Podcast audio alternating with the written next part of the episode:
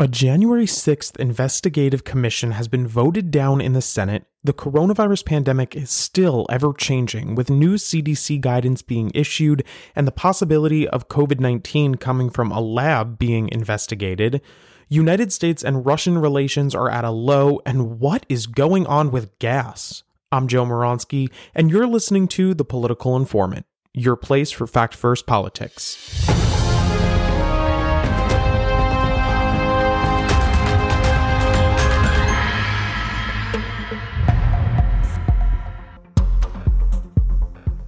House Bill 3233, a bill to establish in the legislative branch a national commission to investigate the January 6th attack on the United States Capitol complex, has been killed after Senate Democrats failed to reach the 60 votes needed to exit the filibuster by Senate Republicans. Now, I just said a lot all at once, so let's break it down uh, piece by piece. First of all, what is a filibuster? Well, according to the Senate website, quote, a filibuster is an attempt to block or delay Senate action on a bill or other matter, end quote. Now, this is used by both parties when they don't have a majority that can vote down a bill uh, and, and they don't want the bill to pass. There's two very notable filibusters. Um, one of them was in the 1960s. South Democrats attempted to block the Civil Rights Act of 1964, after filibustering for 75 hours with a 14 hour and 13 minute address by Senator Robert Byrd from West Virginia. The bill eventually passed after the Senate invoked cloture to end the debate. This was only the second time since 1927 cloture had successfully been invoked. In 2013, Senator Ted Cruz, a Texas Republican who is still a senator, and you have heard his name a lot on this podcast, filibustered against Obamacare for more than 21 hours, including reading Green Eggs and Ham by Dr. Seuss to his daughters as a bedtime story while they watched from home. Take a listen to some highlights. I do so like green eggs and ham. Thank you, thank you, Sam I am. So I want to point out just a few words of wisdom from Duck Dynasty. You put five rednecks on a mower, it's going to be epic. So, obviously, quite literally, a filibuster is a load of nothing. Uh, you essentially just talk and talk and talk and talk just to prove a point that you're not going to let uh, the other party pass what they want to pass.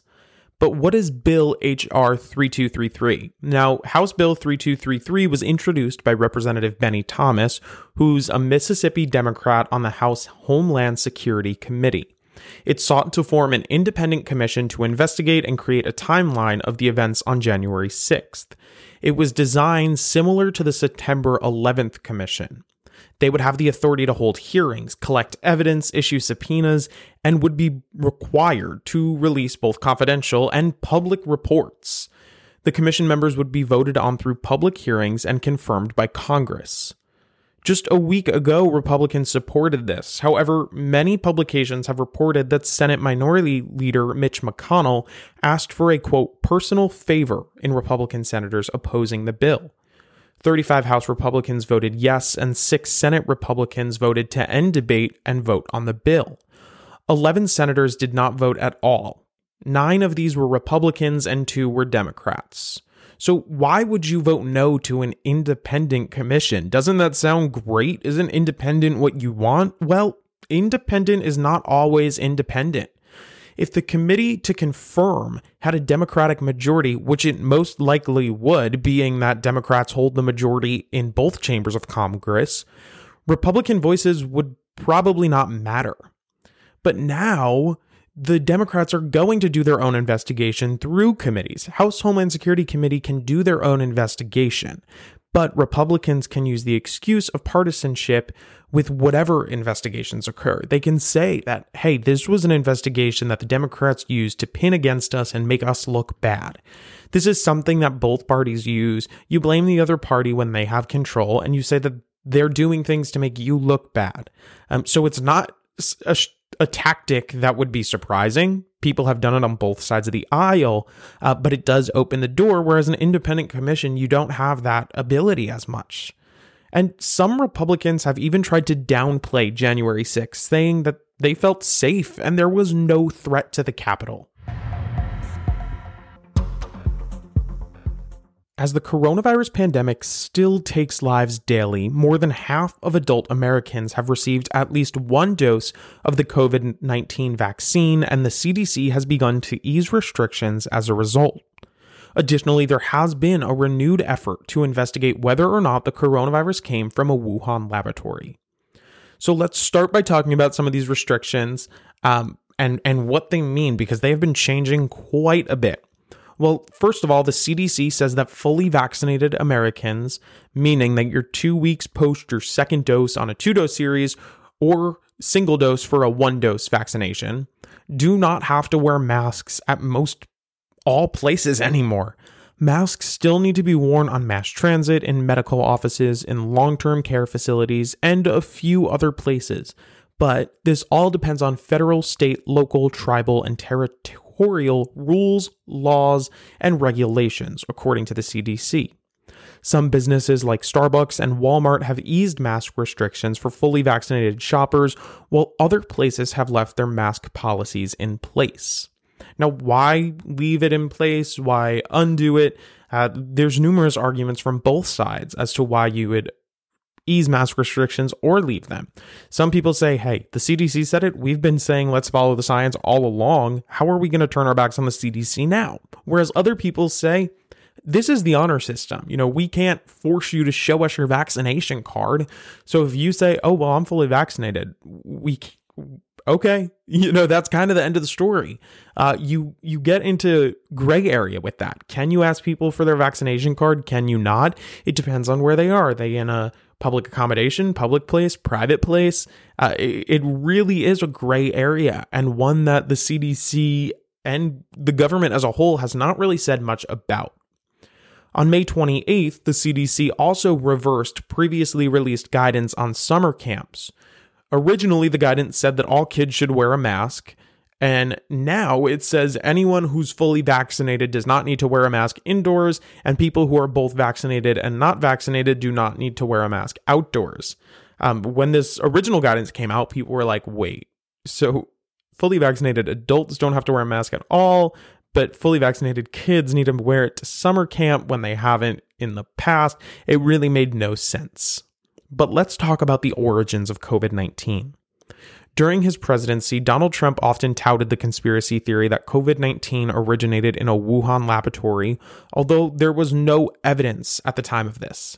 Social media companies like Facebook and Twitter began to regulate this and branded this claim with a flag that fact checked it. Now, this theory isn't all looking like a conspiracy theory anymore, but possibly the truth. Facebook has repealed their policy of fact checking this claim, and the Biden administration announced that President Biden asked the intelligence community to redouble its efforts. New reports did not rule out the possibility of the coronavirus coming from a Wuhan lab, which raised many questions and resulted in President Biden asking for this redouble of efforts. Chinese officials have called this a quote conspiracy and said that the United States has politicized the pandemic. And Chinese officials even said that some of the foreign agencies praised China for their, their transparency throughout this whole process. Uh, but that's not true.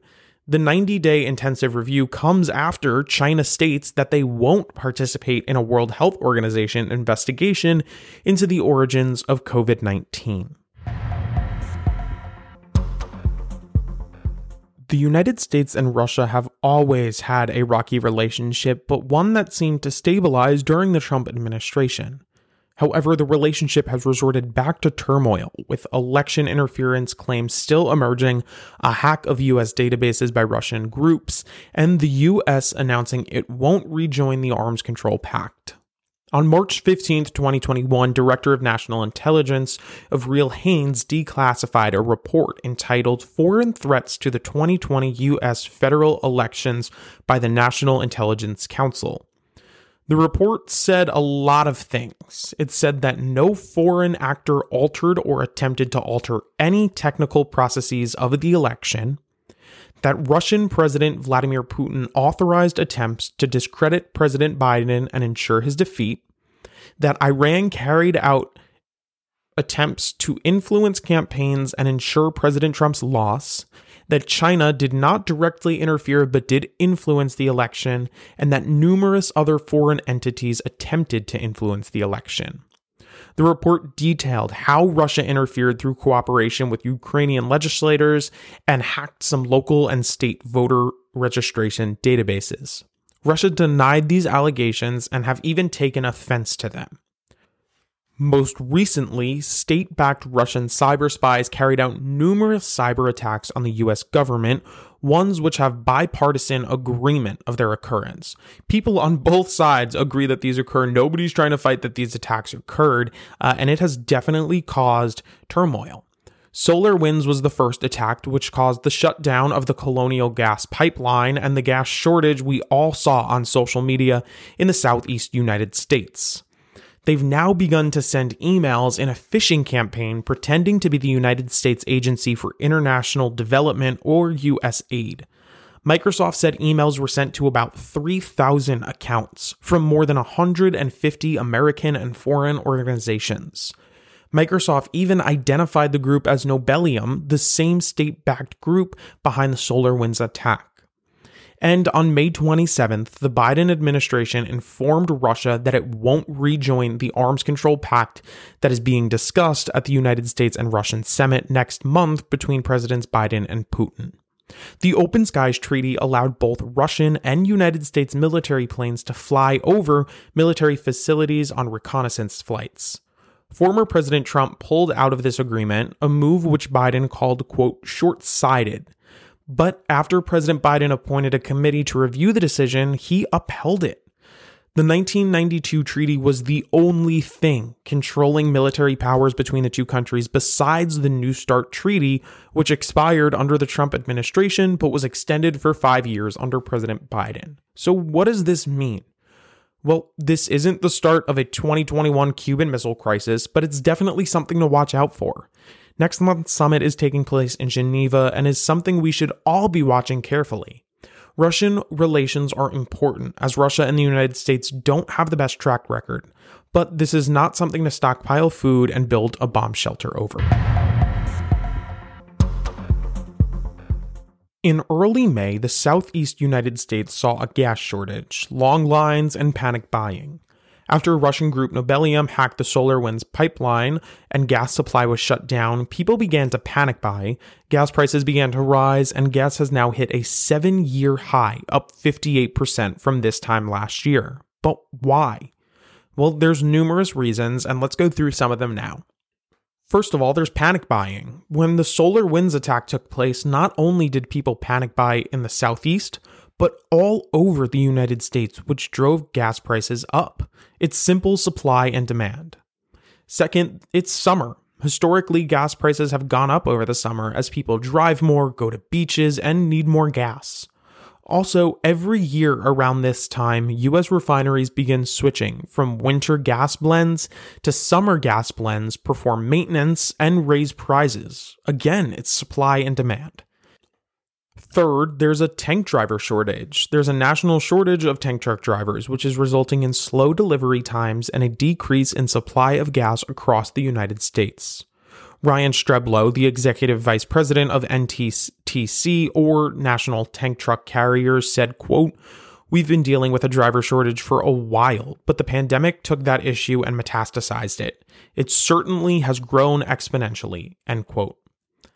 Fourth, COVID 19. With restrictions lessening, people are driving more. They're going into the office, they're going on vacation, they're going shopping, and they need more gas.